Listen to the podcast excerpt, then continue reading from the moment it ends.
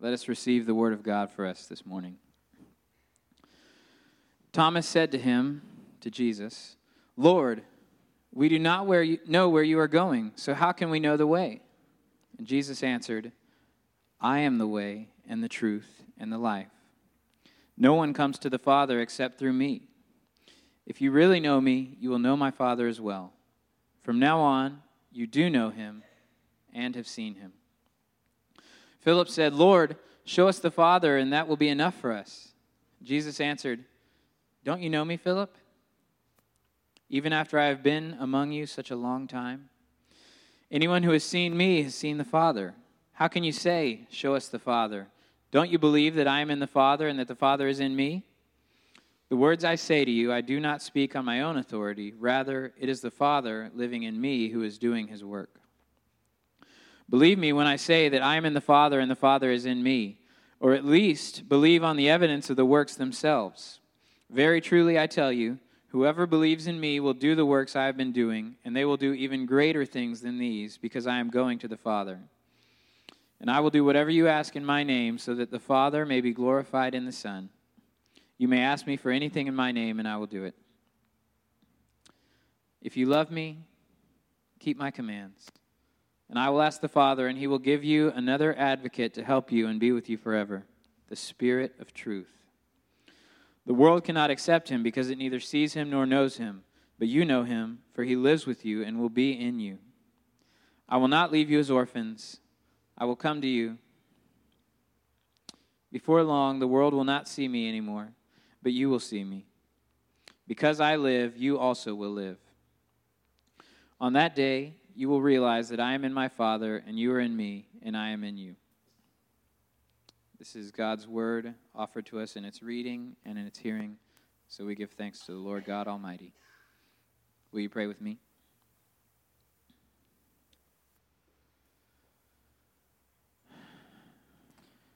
Gracious Father, we give praise to your name, for you have a love that chases us down in a powerful, relentless way. Lord, I pray that we could experience some of that love this morning through your scripture, the proclamation of your word. Lord, may the gospel be spoken truly, and may it be your words speaking through Jason. God, open our ears to hear let us be attentive to the Spirit. Whatever you have to say to us this morning, let us latch onto it and take it in. Apply it to our lives, Lord. These things we pray in the beautiful name of Jesus. Amen. Amen. Brothers and sisters, uh, we, we have, uh, over the course of this year at Covenant, been uh, been in an annual theme that we have uh, called Rooted. And we've been focusing in on what it means to be rooted in God's Word and to be rooted in our faith and be rooted in our identity as followers of Jesus Christ. Uh, and, and we've gone along the way, uh, series by series. And, and, as we got to Easter, uh, as a team, we were, we were praying over what is it that, that, that, that this season particularly uh, called us to, to focus in on. And, and, and we wanted to take one step out of the garden uh, for a moment and, and, and not focus in as much on what it means to, to, be, to be planted and, and to be rooted, but to take a moment back and look at who is this gardener? Uh, who indeed is God Almighty? What, what is it that we do when, when, we, when we offer our lives to God, when we profess faith in God? Uh, what does it look like for us as a people to be a people of God. And so uh, this series, Gardener, begins uh, in, in, a place that, that seems uh, somewhat logical to me, and, and, it's a question for us as Christians uh, of, of whether we are what is called monotheistic or whether we are what is called polytheistic. Monotheistic and polytheistic. Monotheism uh, would be that there is one God, theism, uh, the belief in God. And so, so is it one God belief system, or is it multiple, poly, multiple, multiple God belief system. And, and when you look at the world religion, you can see world religions, you can see that there are, uh, there are religions that have uh, uh, both different sets of beliefs. Uh, the religion of Islam, the re- religion of Judaism, uh, they're monotheistic, one God. Then you see uh, also the religion of Hinduism. Hinduism is a belief in, in not just uh, multiple gods, but millions of gods. It's uh, polytheistic, uh, kind of on steroids, okay? Uh, as many gods as there are uh, ideas to conceive of God. And so, whenever we have the, this dynamic, we have to figure out where are we as Christians in this understanding? Are we monotheistic or are we polytheistic? We, uh, as followers of Jesus Christ, uh, find our roots in, in Judaism, and then they birth from there in the lordship of Christ, God's only Son. And so, so we could look back to, to Judaism and hear how they identify their monotheism. It's uh, in, in, a, in a scripture called the Shema. Shema. It, comes to us uh, in, in, in, Deuteronomy, and, and it, it, it says this It says, Hear, O Israel, the Lord our God, the Lord is one. That's what it says. Hear, O Israel, the Lord our God, the Lord is one. And this is something, this is a prayer that, that as a faithful Jew you would pray uh, daily, uh, multiple times a day, in fact. Uh, on a journey that I took uh, to Turkey, this was part of uh, what we did uh, to, to journey as Christ would journey and to understand what it meant to live a life of faith as Christ taught us to live. And so we prayed that Shema, Hear, O Israel, the Lord our God, the Lord is one, monotheism. That, that, that provides clear context uh, for Jews and for us as Christians. We also profess a monotheistic faith, that there is only one God. That, that any, other, any other attempt at identifying another God is, is a false God. It, there is nothing else in all of creation that would be God because there is only one God. There, there are two categories of things in this world there are things that were created and things, or a thing, that created. There is only one that is that. So we could look at these chairs created, altar created, uh, all of you created, me created, this room created, all of it creative. Everything that we could see and that we cannot see has been created except for God. God is the only thing that is eternally existent. So, that is for us uh, a foundation that we are monotheistic, one God. But the reason why we start here is, uh, in this series on the gardener to understand who God is is because uh, for us as Christians, sometimes I think we have confusion on this because we have Father, Son, and Spirit. We have what we call in the Christian church the Trinity. And the Trinity, Father, Son, and Spirit, can at times offer confusion for us, and we fail to, to conceive of how you could have Father, Son, and Spirit while at the same time having one God. So we have this question uh, Is Jesus God? We wonder, is Jesus God? And then we think, well, if Jesus is God, doesn't that mean we're polytheistic? Are, aren't there multiple gods? And, and so we go back to that question Is Jesus God? Most certainly, we have to believe that Jesus is God. We believe that Jesus is God, and, and because uh, whenever John 14 says that, that Jesus is gathering with his disciples, the disciples want to see God. They, they ask specifically, Can we see God? If we could see God, we would believe. And Jesus says to them directly, Look, if you see me, you see God. If you see me, you see God. There, there, there, there is one God. If you see me, you see God. And, and, and so, uh, seeing Jesus, knowing Jesus, experience, experiencing Jesus is knowing, seeing, experiencing God. And we can pull back from, uh, from, from that literal uh, uh, remembering of John 14, and we can go into to the necessity of Jesus being God. If Jesus isn't God, then what are we doing here? Right?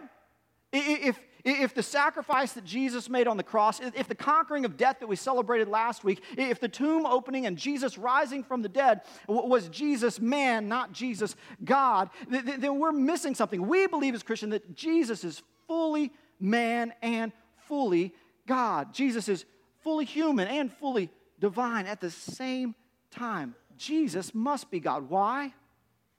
Because there is an eternal promise, an eternal need that we have that is called sin, and there is an eternal victory. And if the need and the victory is eternal, then Jesus must also be eternal. Y'all with me? See, see Jesus is God. And then the Holy Spirit. We hear about the Holy Spirit, and I think, I, I, think we encounter the Holy Spirit. We talk about the Holy Spirit, and we think and we wonder, well, well, is the Holy Spirit God? If the Holy Spirit is God, then how are we monotheistic? What is this? Is this polytheism? And, and if, we, if we read John 14, we, we have to come to see that Jesus uh, is God and that the Holy Spirit is God. You see, it says in John 14, verse 17, that this Spirit that God gives is quite, uh, quite literally a spirit of truth. Spirit of truth. Now, that's a powerful uh, use of language for two reasons. Two reasons, and it tells us uh, just the, the, the, the, name for the Holy Spirit, being a spirit of truth, tells us the Holy Spirit is God in, in two ways. The first is this you see, just earlier in, in chapter 14, we heard that Jesus said in verse 6, I am the way, the truth. Y'all can help me out. I am the way, the truth, and the life, right? No one comes to the Father except through me. Jesus says, I am the truth, and then the Holy Spirit is coming, and the Spirit is the Spirit of truth. And so, since we have a spirit of truth, we have a spirit that is one in Jesus, one in God. We know it's one in God because we could go all the way back to the Garden of Eden. And if we go back to Genesis in the Garden of Eden, and, and, and God gives the command, there, there is there's a tree, there are two types of tree in the gar, trees in the garden that God talks about specifically. One is a tree of life, and one is a tree that is the knowledge of good and evil. Do you remember what they get in trouble for? Right? They get in trouble for eating from this tree. There's this tree of knowledge, this tree that tells the world, that establishes this that is true. So now that we have a spirit of truth, we have a spirit that is God. So we have Father, Son, and Spirit, and we are yet monotheistic, one God. This for us is called the doctrine of the Trinity. These are three in one. There, there, there is diversity, but there is also unity. There's unity in God and diversity in God. Now, I want you to know that this is an incredibly difficult theological principle for us to wrap our heads around. Uh, and uh, it seems a little bit insane that we would make this the second thing we would preach about as we open the building uh, because this is, uh, this is uh, quite challenging. But, but I want you to know that, that this isn't as much a matter of needing to be able to articulate it, it's more a matter of believing it.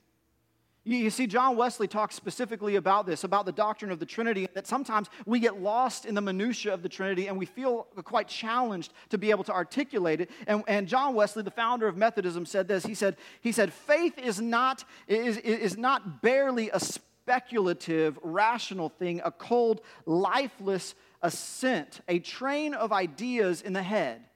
You, you see, see, faith isn't just all this stuff in your head and the ability to articulate it verbally. Faith is rather a disposition of the heart. Faith is about what's going on in your heart. So we strive as Christians to be able to know and understand and articulate, but even when we fall short of that articulation, we praise God because we have faith in God all the more. So, we're going to dive in just a little bit into to what this Trinity thing is. Uh, and I'm going to start with uh, uh, trite metaphors, okay? Uh, these are children's sermon esque metaphors. These are things that, that we could all wrap our heads around. But I want you to know there's something about metaphors, particularly when we're talking about the gospel uh, of our Lord Jesus Christ, when we're talking about things of faith, uh, they all fall apart.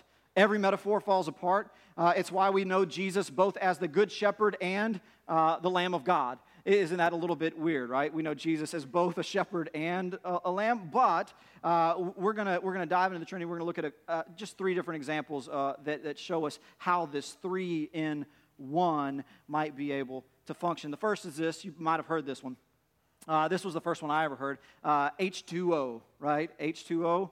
Uh, H2O, when it is in liquid form, is water. Okay, H2O, when it is in a, a gas form, it is steam. H2O, when it is frozen, it is ice. And so uh, it's all H2O, right? One, one, and yet it's diverse. Uh, there's unity and diversity. Uh, one substance, three persons, okay? Uh, there, there's another one that, that, that I uh, came to, to, to, adopt whenever I was at Candler School of Theology in Atlanta, Georgia. Uh, every street in Atlanta has three names. Uh, as the street goes like this, uh, you get to one intersection, and all of a sudden the same road becomes a different thing, and the same road becomes a different thing, uh, but it's all one street, right? Uh, and so for us in Houston, we could think about it like, like Interstate 69 Highway 59, the Southwest Freeway, right? It's all the same road, it's all the same pavement, uh, but it's all hell. Um, um, and and so, so we have that established as, uh, as an example of Trinity. Uh, one substance, one thing, but it's three different, uh, three different names, three different expressions, uh, three different persons of one substance. And so uh, here's the last one, and, it, and it's one that this is the one that I teach the confirmands uh, whenever we get to the Trinity and Confirmation Sunday. Uh, so whenever uh, I was uh, riding on a, uh, on a bus on a youth retreat. Uh, the youth were all braiding each other's hair, not, not the boys, the girls. The girls were braiding each other's hair. And, and have you ever see, seen a braid, a set of braids that's three totally interwoven strands that are brought together to make one braid?